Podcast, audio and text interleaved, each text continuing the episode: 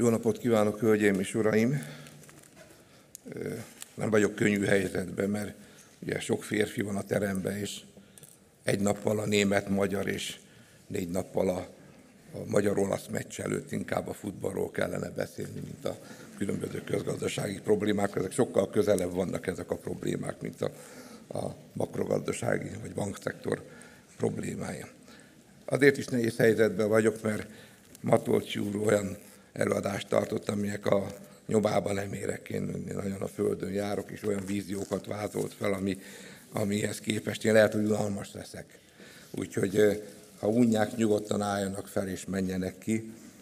Ezt nyilván nem ajánlanám a kollégáim vagy bajban lévő ügyfeleink számára. Tehát hát, ők azért próbál, próbáljanak meg kitartani.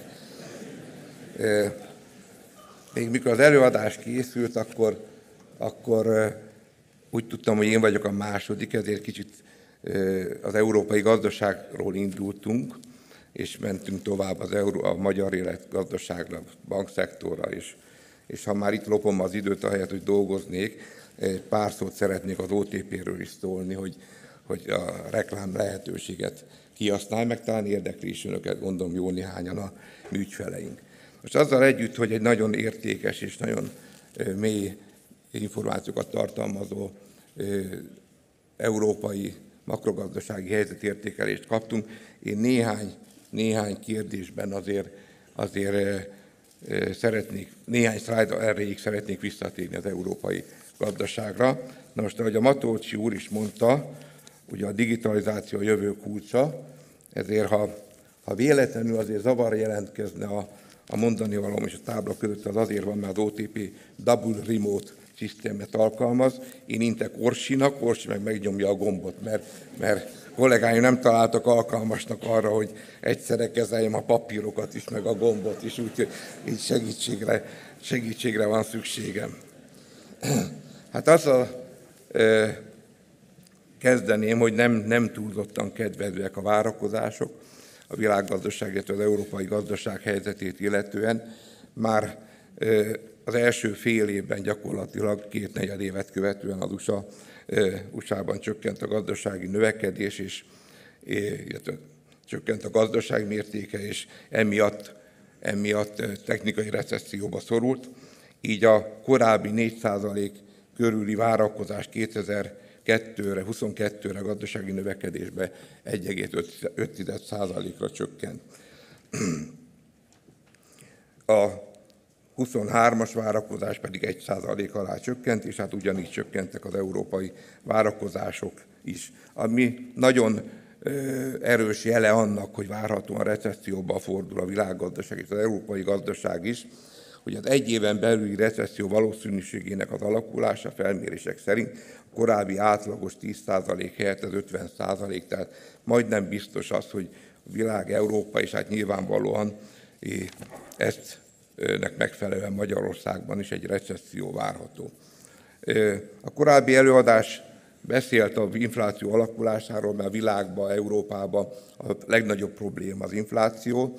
Igazából nem a háború, hanem már a, a Covid-ot követően emelkedtek az árak, aminek több oka is van. Elsősorban az, hogy, hogy erős fiskális és monetáris stimulusok voltak, tehát ösztönözték a gazdaságot, ezáltal erős kereslet alakult ki, miközben a lezárások miatt, az ellátási lánc zavarok miatt, a szállítmányozási zavarok miatt nem volt elég kapacitás, ami az áremelkedést növelte. Viszonylag gyorsan, gyorsan helyreállt a, a COVID után a, a érdeklődés, a, kere, a gazdaság, de főleg á, a megváltozott jelleg miatt nem a szolgáltatásokat vették igényben, hanem az árunak a struktúrája a fogyasztáson belül jelentősen emelkedett, és ez okozta gyakorlatilag azt, hogy a szállítmányozási árak is többszörösére emelkedtek, mert úgy megnövekedett az áruk iránti igény, amivel a szállítmányozási kapacitások nem tudták a, a, a lépést tartani. És a nagy probléma az is, hogy nagyon sok leálló szektor, ilyen volt a hotel, étterem, légi közlekedés. A, a leállt vállalatoktól elmenő szakképzett kollégák azok sokszor nem jöttek vissza nyilván rájöttek a pincérek arra, hogy lehet otthon is tölteni a hétvégét, nem csak az étterembe vagy a hotelbe, és így tovább is választottak maguknak jobban jövedelmező vagy kényelmesebb állásokat. Hát az is probléma, hogy hiába nőtt a kereslet bizonyos területeken, például nézzük az autóipart, nem volt elég autó, sőt mondhatom, most sincs elég autó, hiszen pont egy Toyotát akartam rendelni, és jövő októberre vállalják. E, elsősorban a chip hiány miatt, tehát a kereslet megnőtt, a kínálat nem tudott lépést tartani velem.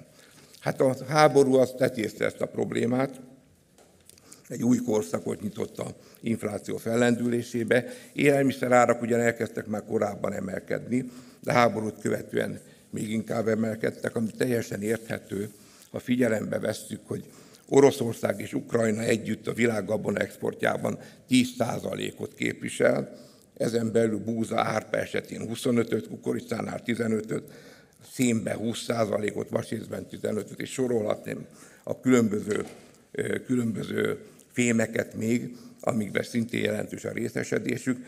Tehát meg, megkerülhetetlen volt, hogy ezek, ezen termékek, ásványi nyersanyagok hiányában ne legyen áremelkedés. Ami viszont kedvező, ha megnézzük a különböző globális indexeket, például a Goldman Sachs-nak a Commodity Indexét, még magasan állnak a harmadik negyed év végén, de szinte minden területen, globálisan is, a energiába is, a agrárba is mindenütt csökkennek a, a harmadik, a csökkentek a harmadik negyedében az árak. Tehát év per év alapon még jelentős a növekedés, de a harmadik negyedében már teljesen világosan látszik, még energiában is az ár csökkentés, csökkenése. Tehát abba bízom, hogy ez eh, kedvező lesz. Nyilván a, a különböző USA-t és Európát különbözőképpen érintette az energiaválság. Ennek ugye az a fő oka, hogy a USA gyakorlatilag megfelelő olaj, és köszönöm szépen, hogy észrevetted, hogy az USA megfelelő olaj- és gáz termelőhelyekkel rendelkezik, és ezek fejlesztése révén gyakorlatilag energiaimportőré vált. Szemben, szemben Európával. A legnagyobb probléma nyilván a gáznál van, hiszen ezeknek a, a árkiegyenlítődése sokkal nehezebb, mint az olaj. Az olajszállításoknak a lehetőség az kevésbé korlátozott, mint a gázszállítások lehetősége, ezért főleg a gázár szakadt, az európai gázár jelentősen az amerikai gázártól. Ennek is lehet persze egy, egy két-három-négy év múlva kedvedő kimenete, ha az LNG, a Liquid Natural Gas szállítási és fogadói kapacitások kiépülnek, akkor nyilván a gázára kiegyenlítődése is megtörténhet. Hát ami a legnagyobb probléma Európában, erről, erről Morinut nem beszélt, de azt gondolom, hogy érdemes megemlíteni, az a 2008-hoz hasonlóan a magas államadósággal rendelkező országok. Ugye mi mindig szégyenkezünk a, a 80 százalék körüli a jelenleg az alatt lévő államadóság miatt, miközben hát Görögország ugye hagyományosan magas államadósággal rendelkezik GDP-hez képest 200 százalékon van, Olaszország 150 de Franciaország is ugye közel 100 vagy 100 százalékot meghaladó GDP-hez mért államadósággal rendelkezik. De amíg a 200 százalékos 200%-os görög adósság az 350 milliárdot jelent, nagyon kis részt képvisel a eurozóna adósságából, összesen 3%-ot, addig a, mondjam így, hogy csak 150 százalékos olasz államadóság 2700 milliárdot jelent, és az eurozóna adósságának a 23 százalékát képviseli. Tehát ha, ha Olaszország bedőlne, akkor az az egész eurozónára, Európára tragikus lenne.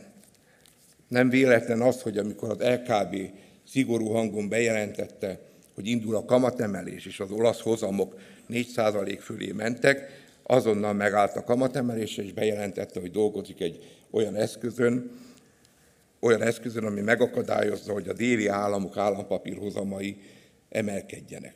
Tehát magyarul én úgy érzem, hogy a, a magas államadóság miatt, főleg koncentráltan magas államadóság miatt Olaszországban az EKB mozgástere korlátozott.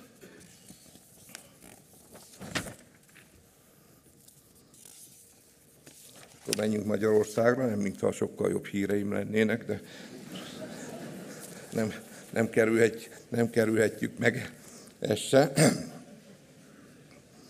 Hát ugye ebben a helyzetben különösen kedvezőtlen számunkra az, hogy a magyar gazdaság eléggé energiaintenzív. Ennek több oka van. Nyilvánvalóan az, hogy elsősorban a termelési szerkezetünk az, az több energiát igényel, és a jelenleg betelepülő külföldi beruházások, például az akkumulátor gyárak is jelentős energiaigényel igényt fognak magukkal hordozni. A másik pedig nyilván az is, hogy az ingatlanoknak az energiahatékonysága az rendkívül rossz Magyarországon.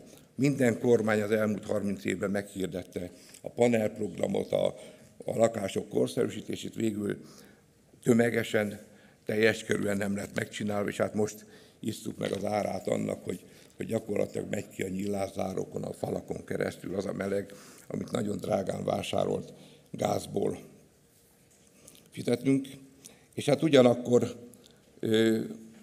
a gáz az pedig 34%-ot képvisel energiamixben, ami nagyon, nagyon jelentős és döntő hányada Oroszországból jön.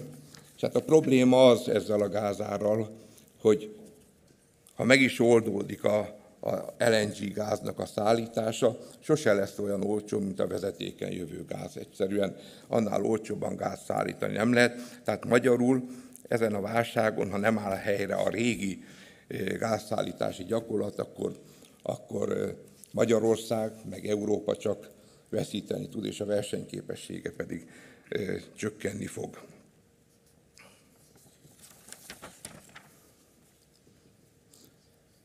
Hát ugye, ha megnézzük a magyar gazdaság, Norsi, ez az, a magyar gazdaság integráltságát, akkor láthatjuk, hogy valóban nagyon erősen integrálódtunk az európai gazdaságban az exportunk 75%-a oda megy, az importunk 72%-a onnét jön a működő tőke, 57%-a onnét érkezik, és hát látható az ábrán, hogy ebből következően az eurózóna és eh, Magyarország GDP növekedése nagyjából azonos pályán van. Ebből az következik, hogy nyilvánvalóan a jövőben is feltehetően osztozni fogunk Európa sorsába. Ennek megfelelően nagyon nagy szükségünk lenne az EU forrásokra. Önök is nyilván olvassák a híreket, és mindenki azt gondolom vállalkozói szinten is izgatottan figyelje, hogy kapunk-e EU forrásokat, vagy nem kapunk, hiszen jelentősen tudja a magyar gazdaságot befolyásolni. Az elmúlt időszak, 7 éves időszakban 57 milliárd euró érkezett az EU-ból, ez körülbelül évente a GDP 4 4,5 százalékának felel meg. Hát az új helyzetben én úgy látom, hogy a kormány mindent megtesz, hogy ezekhez a forrásokhoz hozzáférjünk. Én bízom benne, hogy, hogy hozzáférünk a kohéziós forrásokhoz, és hozzáférünk a év végéig megkötött szerződés alapján legalább a helyreállítási, az RRF források egy részéhez is. Nagyon nagy probléma lenne, ha ez, ha ez nem történne meg, hiszen nyilvánvalóan csökkenteni a gazdasági növekedésünket, ez legalább egy a GDP fél százalék növe alakulását legalább fél százalékkal befolyásolja, és hát ennél még rosszabb lehet, hogy nyilvánvalóan a CDS felárak is növekednének, hogyha az EU-s források nem jönnének be, és további leértékelődési nyomást helyeznének a forintra. Na nézzük a bankszektort. Óvatosan kell fogalmazzak szabályozókat, ellenőröket kritika nem érheti.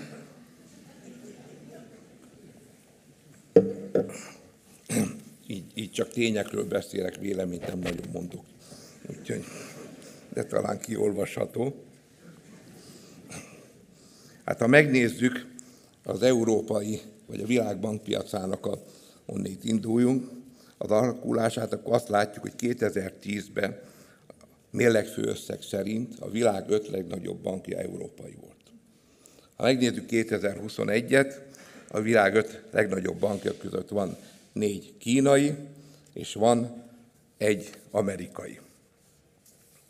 Ez egy, egyrészt megfelel annak, ez egyrészt megfelel annak, hogy a, gaz, a világgazdasági folyamatok is így alakultak.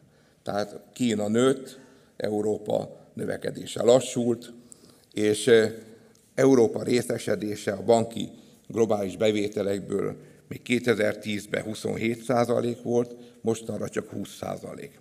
Tehát ez eleve ad egy jele. Másik, ami szintén erősítette a fejlődő országok és Kínának is a, a, a bankpiacának a növekedését, hogy a penetrációja különböző termékeknek az alacsonyabb volt, mint a fejlett európai vagy amerikai bankszektor nála a banki termékeknek a penetrációja.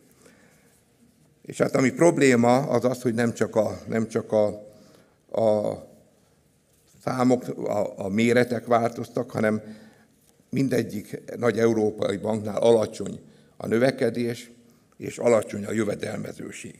Ha megnézzük a talán egyik legjobbnak minősítette nagy európai bankot, a BNP-t, ő is csak évente 3%-kal tudott nőni az elmúlt 10 évben, és az átlagos tőkére vetített megtérülése összesen 7% volt. Hát mi lehet ennek az oka?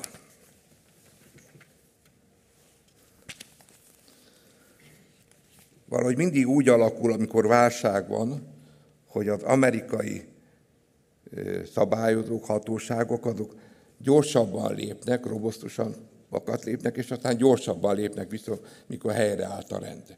Ez történt annak idején 2008-ban, amikor villámgyorsan telinyomták eszközökkel, a forrásokkal az amerikai bankokat, eszközvásárlások révén, szigorították a szabályozásokat, amikor visszafizetésre kerültek ezek a források, akkor enyhült a szabályozás. Most ugyanezt történik a tőke helyzettel is. Európában sokkal szigorúbb a tőke szabályozás, mint máshol. Mi korábban körülbelül Óha, egy tábát előre ugrottam szövegbe. Előről kezdem, de oda jutok, amit elkezdtem. Úgyhogy itt csak még egy információként be akartam mutatni, hogy hogy áll a az eurozóna bankszektor nyeresége és elvárt hozama.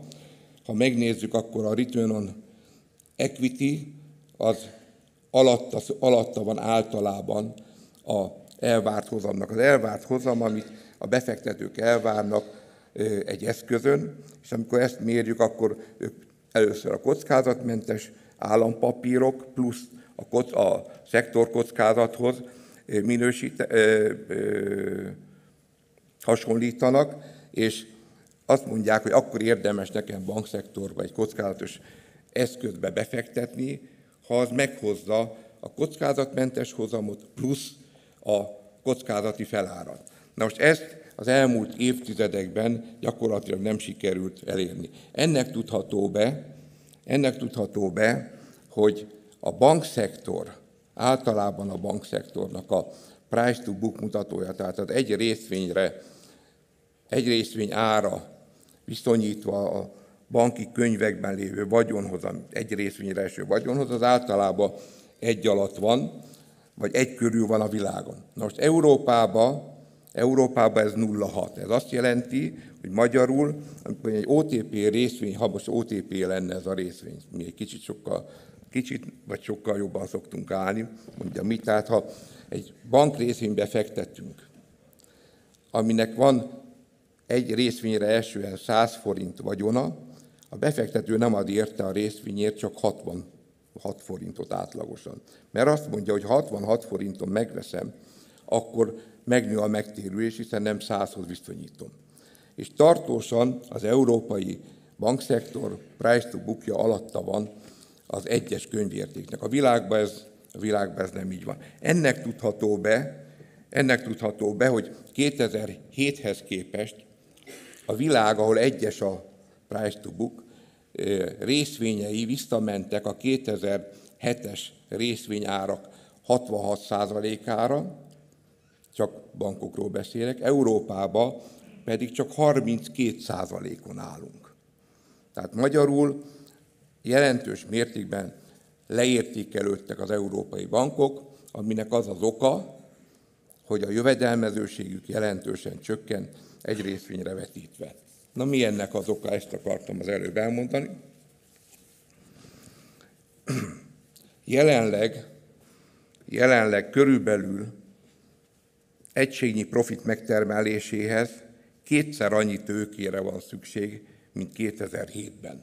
2007-ben a pénzügyi válság előtt jellemzően 5-7 százalék körül mozgott tőke megfelelés, a CET egy tőke. A CET egy az a, mondjam úgy, a valódi tőke, a részvénytőke plusz a felhalmozott vagyon, így lehet legegyszerűbben megfogalmazni. Jelenleg ez 14 és 15 százalék. Ebből következően nyilvánvalóan, ha a jövedelmezőség nem nő ugyanilyen mértékben, és nem tud nőni ilyen, növek, ilyen mértékben, akkor a, a többlet tőke az plusz költséget okoz. Most ennek azért van több problémája is, nem csak a, az, hogy a részvény árfolyamok azok ö, alacsonyak.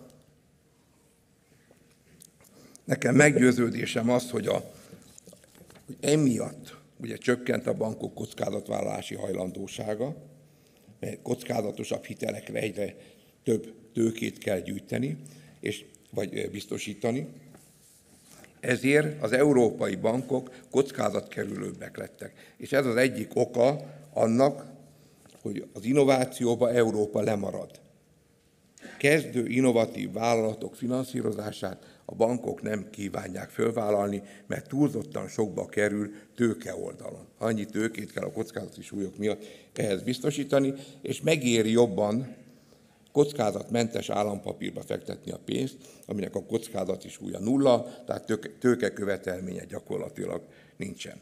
Tehát én azt gondolom, azt gondolom, hogy Európában a tőkekövetelmények túlszabályozottak, és miután ennek jelentős része ugye ránk is vonatkozik, mert hiszen követni kell a, az előírásokat, így Magyarországon is túlzottan sok tőkét követelünk meg, és ha megnézik, akkor láthatják itt a, ott a csúcson, abban a zöld, a 21 mellett, az az OTP-nek a, a CET1 tőke megfelelése, a legmagasabb itt a felsorolt bankok között, amiben nem csak közép-európai bankok vannak, hanem a világbankjai is.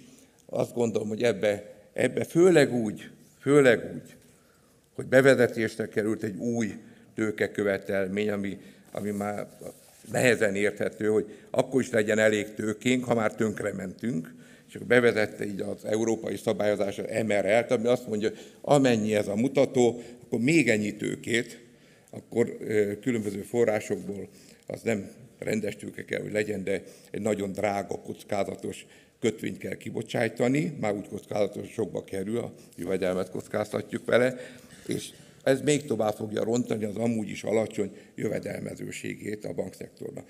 Hát mi, minket nézünk, nincs szükségünk pénzre, nincs szükségünk pénzre, mert van pénzünk, nincs szükségünk tőkére, mert megfelelő a kockázati profilunk és megfelelő a tőkénk, de ki kell bocsájtanunk kb. 2,5 milliárd eurós kötvényt, amiért majd fizetünk jó sok pénzt, azért, hogy ott üljünk rajta, és majd visszafizetjük a lejáratnál. Nincs nincs e, gazdasági haszna.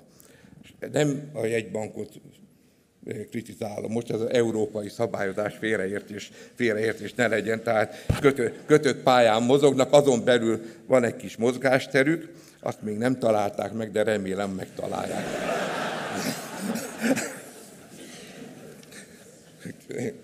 Na most, ha, ha megnézzük a, a mi régiónkat, nem az európai régiót, akkor azt láthatjuk, hogy egy kicsivel jobb a helyzet, mint Európában. A saját tőke arányos eredmény magasabb, és a nettó kamatmarzs is bár nagyon konvergálunk a eurozóna szintjéhez, de még mindig magasabb. Ennek nyilvánvalóan az az oka, hogy a piac is, a piac is kockázatosabb egyrészt, tehát eh, a, a nagyobb kockázatokra kell, hogy megfelelő jövedelem legyen, a harmadik pedig a mérethatékonyság. Ha megnézzük a, a, az európai bankokat, akkor és vegyük a legnagyobb közép-európai ország legnagyobb bankját, a PK-ot, a lengyel OTP-t figyelembe, a mérlegfő összege 91 milliárd forint, és a BNP mérlegfő összege pedig 2600 milliárd euró, elnézést nem forint. Tehát 91 milliárd euró a lengyel, és 2600 milliárd az euró.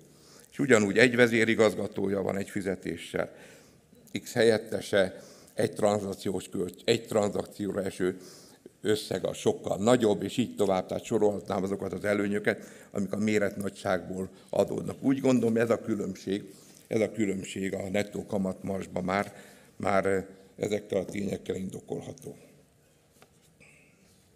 És hát nagyon érdekes, hogy, hogy ha megnézzük ezeket a bankcsoportokat, fölül vannak a, van a grupnak a teljesítménye, tőkére vetített megtérülésbe, alul pedig az, az adott grupnak, mondjuk a KBC-nek 11 hét a grup szinten megtérülése, a kelet-közép-európa régióban megtérülése 15. Unicredit az legérdekesebb, hiszen, hiszen otthon 2,6% a tőkére vetített megtérülése, a kelet-közép-európai régió pedig 8%, tehát kicsit. De ez nem gondolom, hogy az itteni túlzott árazásnak köszönhető, hanem inkább az otthoni piaci problémáknak. Na jövünk Magyarországra. Nő Magyarország, van a bankszektornak a mérlegfő összege, 2010-hez képest majdnem megduplázódott. És hát ebbe a legnagyobb szerepet azért a támogatott hitelek játszották, úgy a, úgy a lakossági, mint a vállalati hitelen jelentős támogatási programok voltak, és a támogatott hiteleknek a többsége az fix kamatozású, és vagy pedig nagyon hosszú átárazási periódussal rendelkezik. Összességében ma már a banki hiteleknek több mint a fele az fix kamatozású. Ugye 2008-at megelőzően ez sokkal kisebb arányt képviselt. Ha megnézzük a hitelállományt, akkor azt látjuk, hogy, hogy a, nem csak a mérlegfőszeg, a hitelállomány is jelentősen növekedett, és hát itt mindenképpen meg kell említeni a, a NHP programot, a vállalati támogatott hiteleknél, ami nélkül azt gondolom, hogy nem állt volna helyre a magyar, magyar gazdaság. 13 és 2021 között összesen 5000 milliárd hitel került kihelyezésre, de hát jelentős szerepe volt az a növekedési kötvényprogramnak, amelynek az állománya most a második negyed év végén még 1300 milliárd forint volt. Úgy gondolom, hogy ezek a programok alapvetően segítették a vállalatokat, a magyar gazdaságot, és hát hozzáteszem a magyar bankszektort is azzal, hogy, hogy forrásokhoz jutott és hitelezni tudott. És azzal együtt, hogy jelentősen nőttünk, látható, hogy a különböző termékeknek az igénybevétel, a penetráció az rendkívül, hát nem nagyon alacsony, de hát még a, még a térségünkhöz képest is azért alacsony, hiszen ha lakási tereket nézzük, ott 8,7% a GDP-be mért ö, penetráció, de itt ebbe belejátszik az, hogy amikor a devizahitel elszámolások voltak, meg kedvezmények, akkor egy jelentős lakáshitelállomány ugye kikerült a bankok mérlegéből, és ugyanez mondható el a fogyasztási hitelről és a, a vállalati hitelről is. Tehát ilyen alapon Magyarországon egyébként lenne még tér. Ha a tőkével és likviditással bírjuk, akkor lenne még tő, tér arra, hogy növekedjen a magyar bankszektor is aktívan finanszírozva. Hát a kamatmarzsokat már az előbb mutattam európai szinten, de látható magyar bankszektornál is, hogy 2,3%-ról 16-ról, tehát 16-ban 2,3%-ról, most 21-ben 1,8%-ra csökkent a kamatmarzs, és hát vár, arra számíthatunk, hogy azért ez még valamennyit tovább fog, e, csökkenni.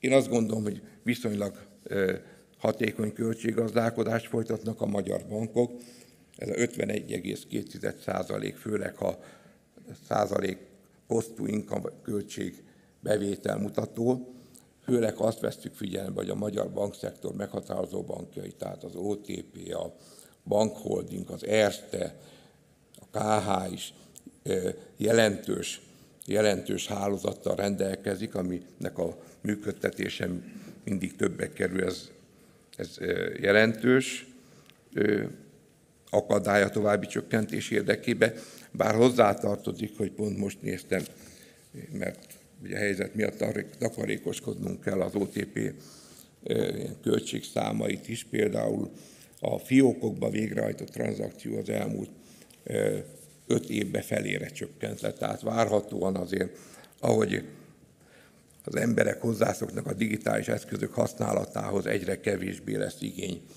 bankfiókokra, de mindig lesz igény bankfiókokra, tehát nem tudom elképzelni, hogy úgy működjön egy bank, hogy ne legyen bankfiókja. És hát nagyon nagy költséget jelent most ebbe a, az időszakban, hogy szinte minden bank nagyon sokat költ a digitalizációra, és hát ennek a költsége ezek nyilván évek alatt nem azonnal térülnek meg, úgyhogy emiatt én ezt a 51,2%-os kiadásbevételmutatót ezt, ezt megfelelőnek tartom. Na most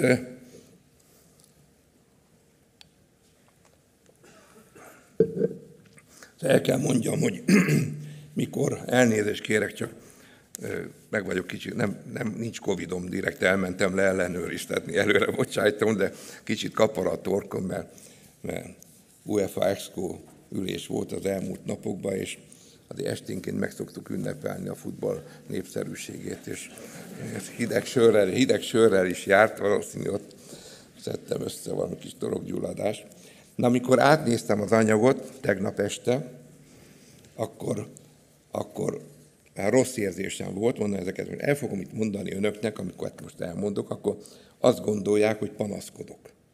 És a, a hülyén jön ki egy bankár szájából. Ha már bankárok is panaszkodnak, akkor, akkor mindenki elkezd panaszkodni, akkor itt aztán ilyen e, síralomházi hangulat lesz. Mert, de, de mégiscsak el kell mondjam, hogy mi az, ami, ami, ami az elmúlt időszakban a bankszektor számára érthetetlen volt, és úgy érezzük, hogy túlzottan nagy terheket rakott ránk a kormány.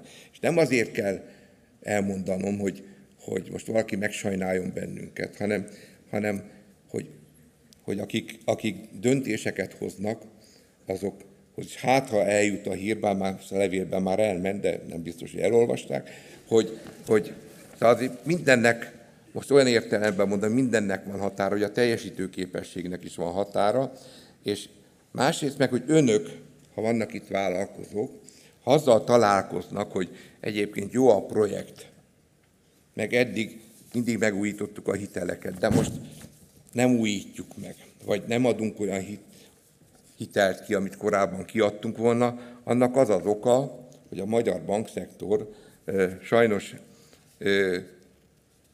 kicsit nehéz helyzetbe került egyrészt tőke oldalon, másrészt pedig likviditási oldalon is. Ezt szeretném elmagyarázni.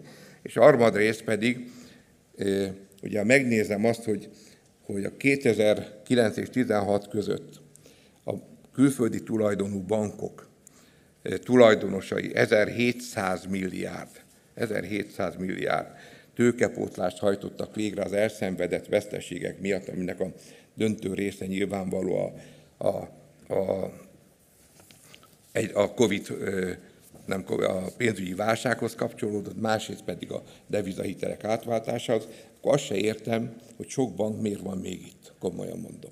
És a tulajdonosai hogy nem zárják be a boltot. Mi bezártuk Szlovákiát, mert nem azért, mert veszítettünk, hanem mert, mert ilyen nulla egy-két millió eurós nyerességet értünk el, és közben meg energiaráfordítás volt, menedzsment forrásokat használtak fel beruházási forrásokat használtak fel. Tehát számomra érthetetlen, hogy, hogy, hogy, hogy befektetési szempontból miért éri meg néhány banknak még itt lenni, és mondom, hogy miért.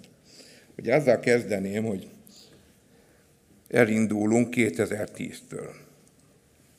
Ugye a 2008-as veszteségek, 2008-as helyzetből adódó veszteségek, azok azok okoztak veszteséget, utána 2016-tól a zöld ábrák fönt mutatják, hogy volt nyerességünk, de ennek a nyerességnek a nagy része az a korábbi években különböző hitelekre cél, képzett céltartalékok felszabadításából származott, amikor végül is a hitelből valamennyi, valamennyi megtérült.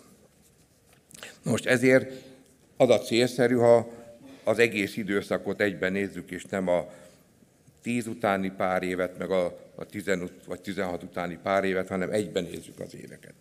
Na most, ha ezt nézzük, akkor azt látjuk, hogy a, a hitelintézeti szektor tényleges eredménye, tényleges eredménye, nem usztalék sem, csak eredmény, és az elvárt hozam között a különbség nominális értéken 3666 milliárd forint. Ha jelen értékre vetítjük 2021-re, ez pedig 8336 milliárd forint. Na most az elvárt hozam az nem egy ilyen, hogy mit szeretnék én látni, hogy mi a hozam, hanem nemzetközi számítások alapján, a befektetők által közreadott elemzések alapján, a befektetési bankok alapján számolják ki, hogy körülbelül egy, egy kockázatmentes eszközhöz képest mennyi a bankszektor elvárt hozama. Hogyha én nem kockázatmentes eszközbe teszem magam, kockáztatom, akkor mit várok el? Na most ez alapján, tehát ennyit, ennyi a különbség a hozam mögött. Na most végre, végre kezdtünk kiegyenesedni, ahogy a zöld, a zöld oszlopokból fönt látszik. Erre alig, hogy közé tettük a jelentéseket, erre megjött a profit extra adó.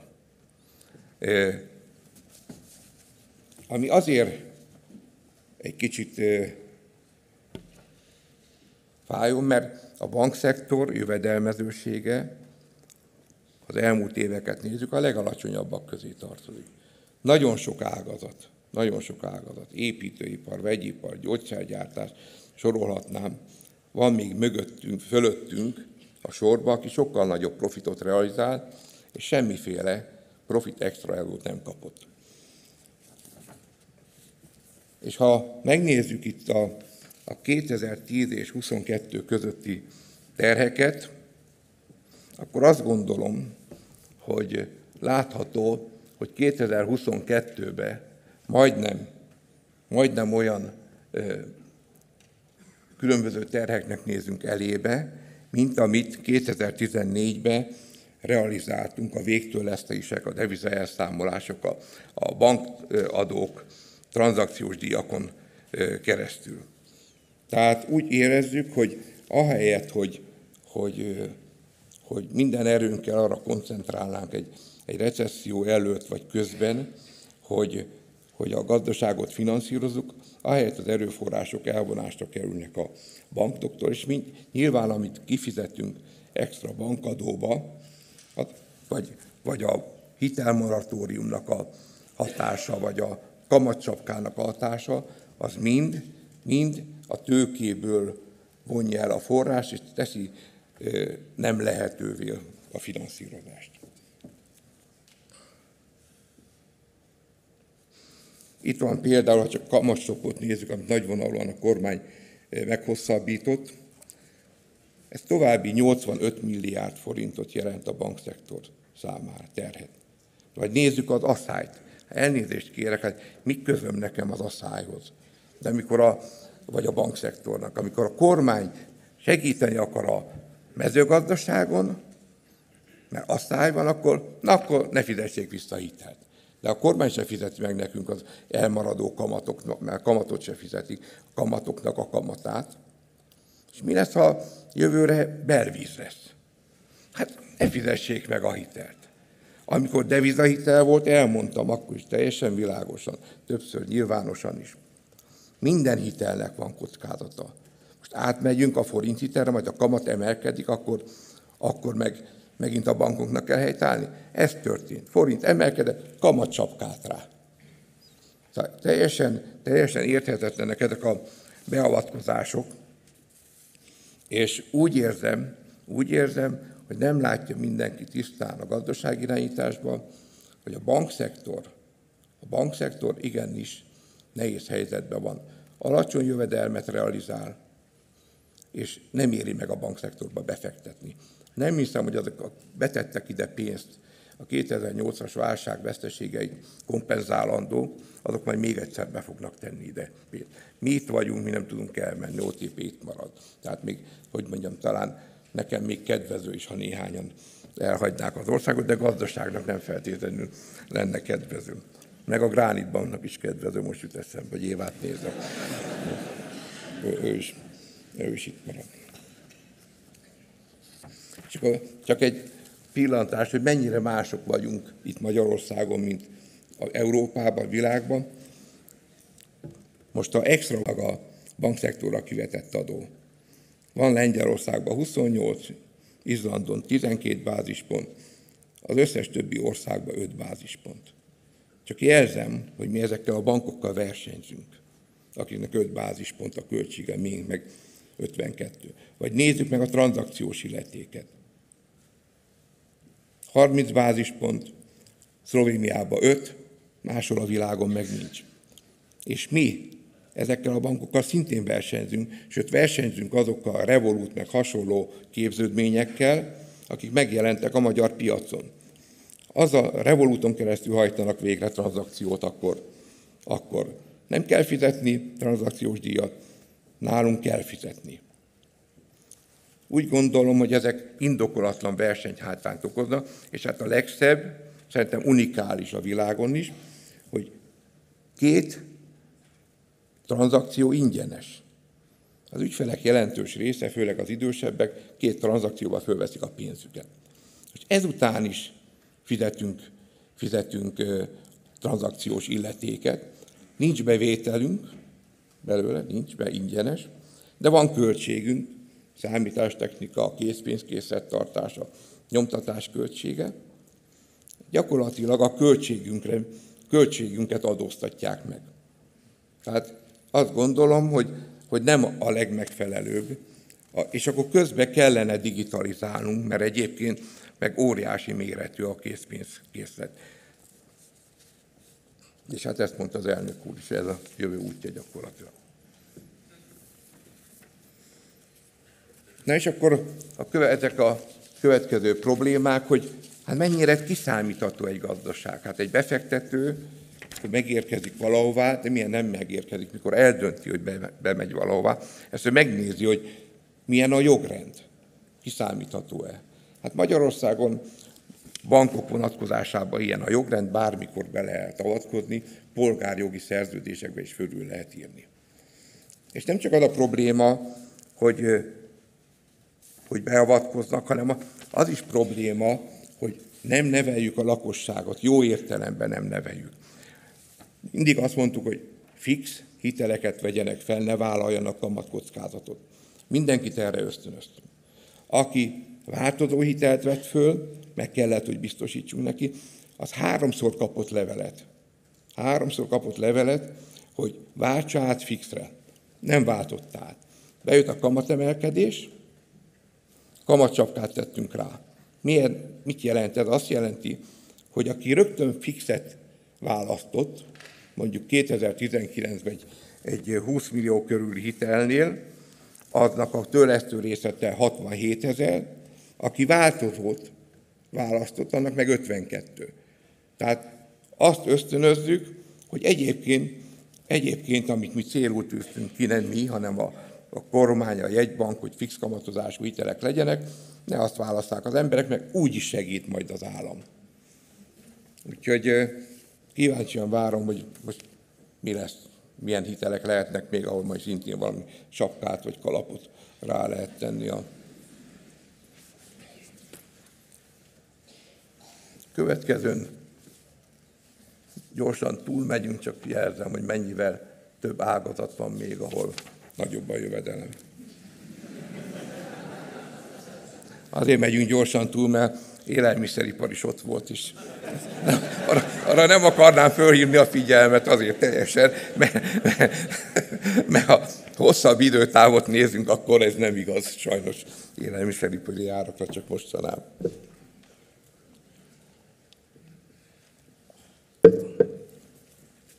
Azt mondtam valakinek, hogy hát mondom, te mit csinálnál, hogy bemész vagy nyugaton egy kocsmába. Ott ül, egy, ott ül a hiteleződ az asztalnál. Meghívnád egy pohár sörre, vagy pofon vágnád? Azt mondja, hogy hát meghívnám egy pohár sörre.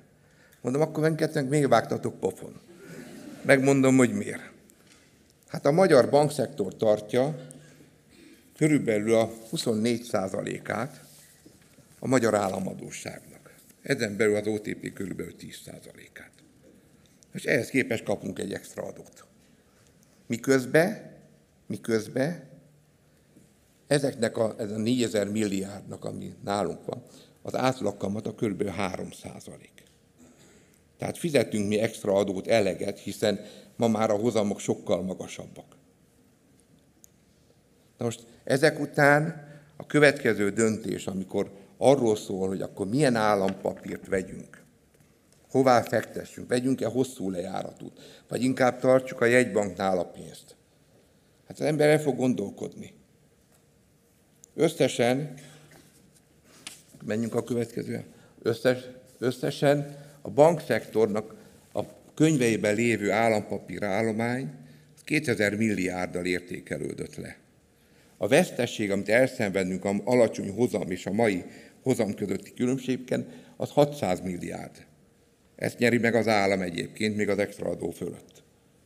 Tehát azt gondolom, azt gondolom, ja és még, még egy, ugye van nekünk egy mutatónk, a felügyelet nagyon szigorú ebbe is, a likviditási mutatónk, ahol a, a mobil források oldalán figyelembe lehet venni az állampapírokat, de ha állampapír leértékelődik 2000 milliárd, az azt jelenti, hogy 2000 milliárdnyi potenciális forrás kvázi kiesik. Mert hiába van pénzünk, nem tudjuk, nem tudjuk kiadni, hiszen tartani kell a likviditási mutatót.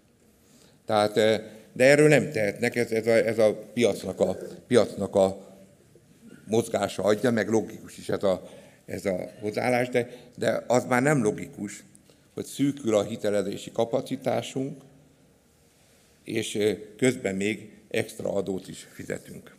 Én, én csak azért beszélek most, mert meg túléljük, mi túléljük ezt is, OTP, most áttértem OTP-re a magyar bankszektorról, tehát az OTP túl fogja élni, és, és majd megint azt gondolom, hogy megerősödve kerülünk ki belőle, de nem jó a magyar gazdaságnak, nem jó a magyar vállalkozásoknak, hogy ennyire beszűkül a magyar bankszektornak a hitelezési kapacitása.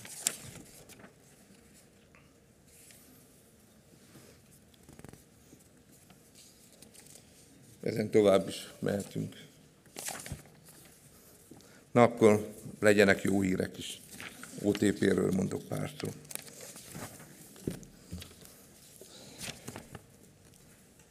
Hát azzal kezdeném, hogy, hogy hát elég jelentősen növekedtünk, árfolyam hatás nélkül háromszorosára nőtt az OTP teljesítő hitelállomány az elmúlt időszakban. Ez részben organikus úton, tehát növeltük az aktivitásunkat, több hitelt bocsájtottunk ki, másrészt pedig az elmúlt öt évben tíz akvizíciót hajtottunk végre, és ezek az akvizíciók összesen 6000 milliárd értékben növelték a csoport teljesítő hitelállományát. Hát valamire tényleg büszkék lehetünk, hiszen Szerbiába 1,5%-ról mentünk fel 13%-os piaci részesedésre, Horvátországba 4,8-ról 11-re, de Szlovéniába, ha megkapjuk végre a versenyhivatali engedélyt is, akkor 8,2-ről 28 hétre. Bízom benne, hogy megkapjuk, mert, mert a Európai Központi Banktól már megkaptuk. Tehát azt gondolom, hogy az OTP valóban egy regionális nagy banká vált, és gyakorlatilag minden területen, majd Ukrajnáról, meg Oroszországról külön beszélek, elég jó a piaci presztízsünk, és elég jók a eredményeink is. Ami nagyon fontos, hogy jelentősen átalakult az OTP-nek a, a mérleg szerkezete, ha a földrajzi összetételét nézzük. 2016-ban 47% volt Magyarország részesedése az OTP mérlegébe, ma 32 százalék, és ami nagyon fontos, hogy, hogy elmozdultunk, nem is mi, hanem az országok, ahol jelen vagyunk, és így kockázatmentesebbnek tűnő eurózóna vagy ERM2-be tartozó tagországoknak a részesedése ma már 41 százalék az OTP mérlegébe.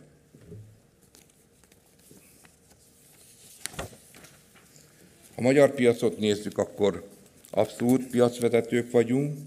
A lakáshitelpiaci részesedésünk annak ellenére egy valóban nagy a konkurencia tovább nőtt, 30,2%-on. Nagyon imponáló a vállalati piacon elért eredményünk, ahol 2010-hez képest több mint megdupláztuk a részesedésünket, most már 19,2% a piaci részesedésünk, és hát jól működik a, a betéti oldal is, hiszen a lakossági megtakarítás területén 32% fölött van még mindig a piaci részesedésünk. Oroszország, Ukrajna, ugye ez azért okoz nekünk fejfájást, meg okozott is, de ha, de ha megnézik, akkor ábrákat nem olyan nagyot. A nettó hitelállománynak kevesebb, mint 8%-a szár van ebbe a két országban. A eredmény hozzájárulása a csoporthoz 15%-a volt a két országnak, amit hiányolunk. De a jobb felső ábrát meglát, megnézik, akkor látják, hogy első negyed évben az orosz működés még veszteséges volt, második negyed évre fordítottunk, és az orosz ö, működésünk nyereséges. Mi több, a legnagyobb siker az, hogy az Sberbank, amelyik egyértelműen Euró, Oroszország vezető bankja, a legstabilabb bankja és a leginkább elfogadott bankja a lakosság körébe, az ma drágább, nagyobb kamatokkal tud betétet gyűjteni, mint az OTP Oroszországban. Tehát a presztízsünk az megfelelő.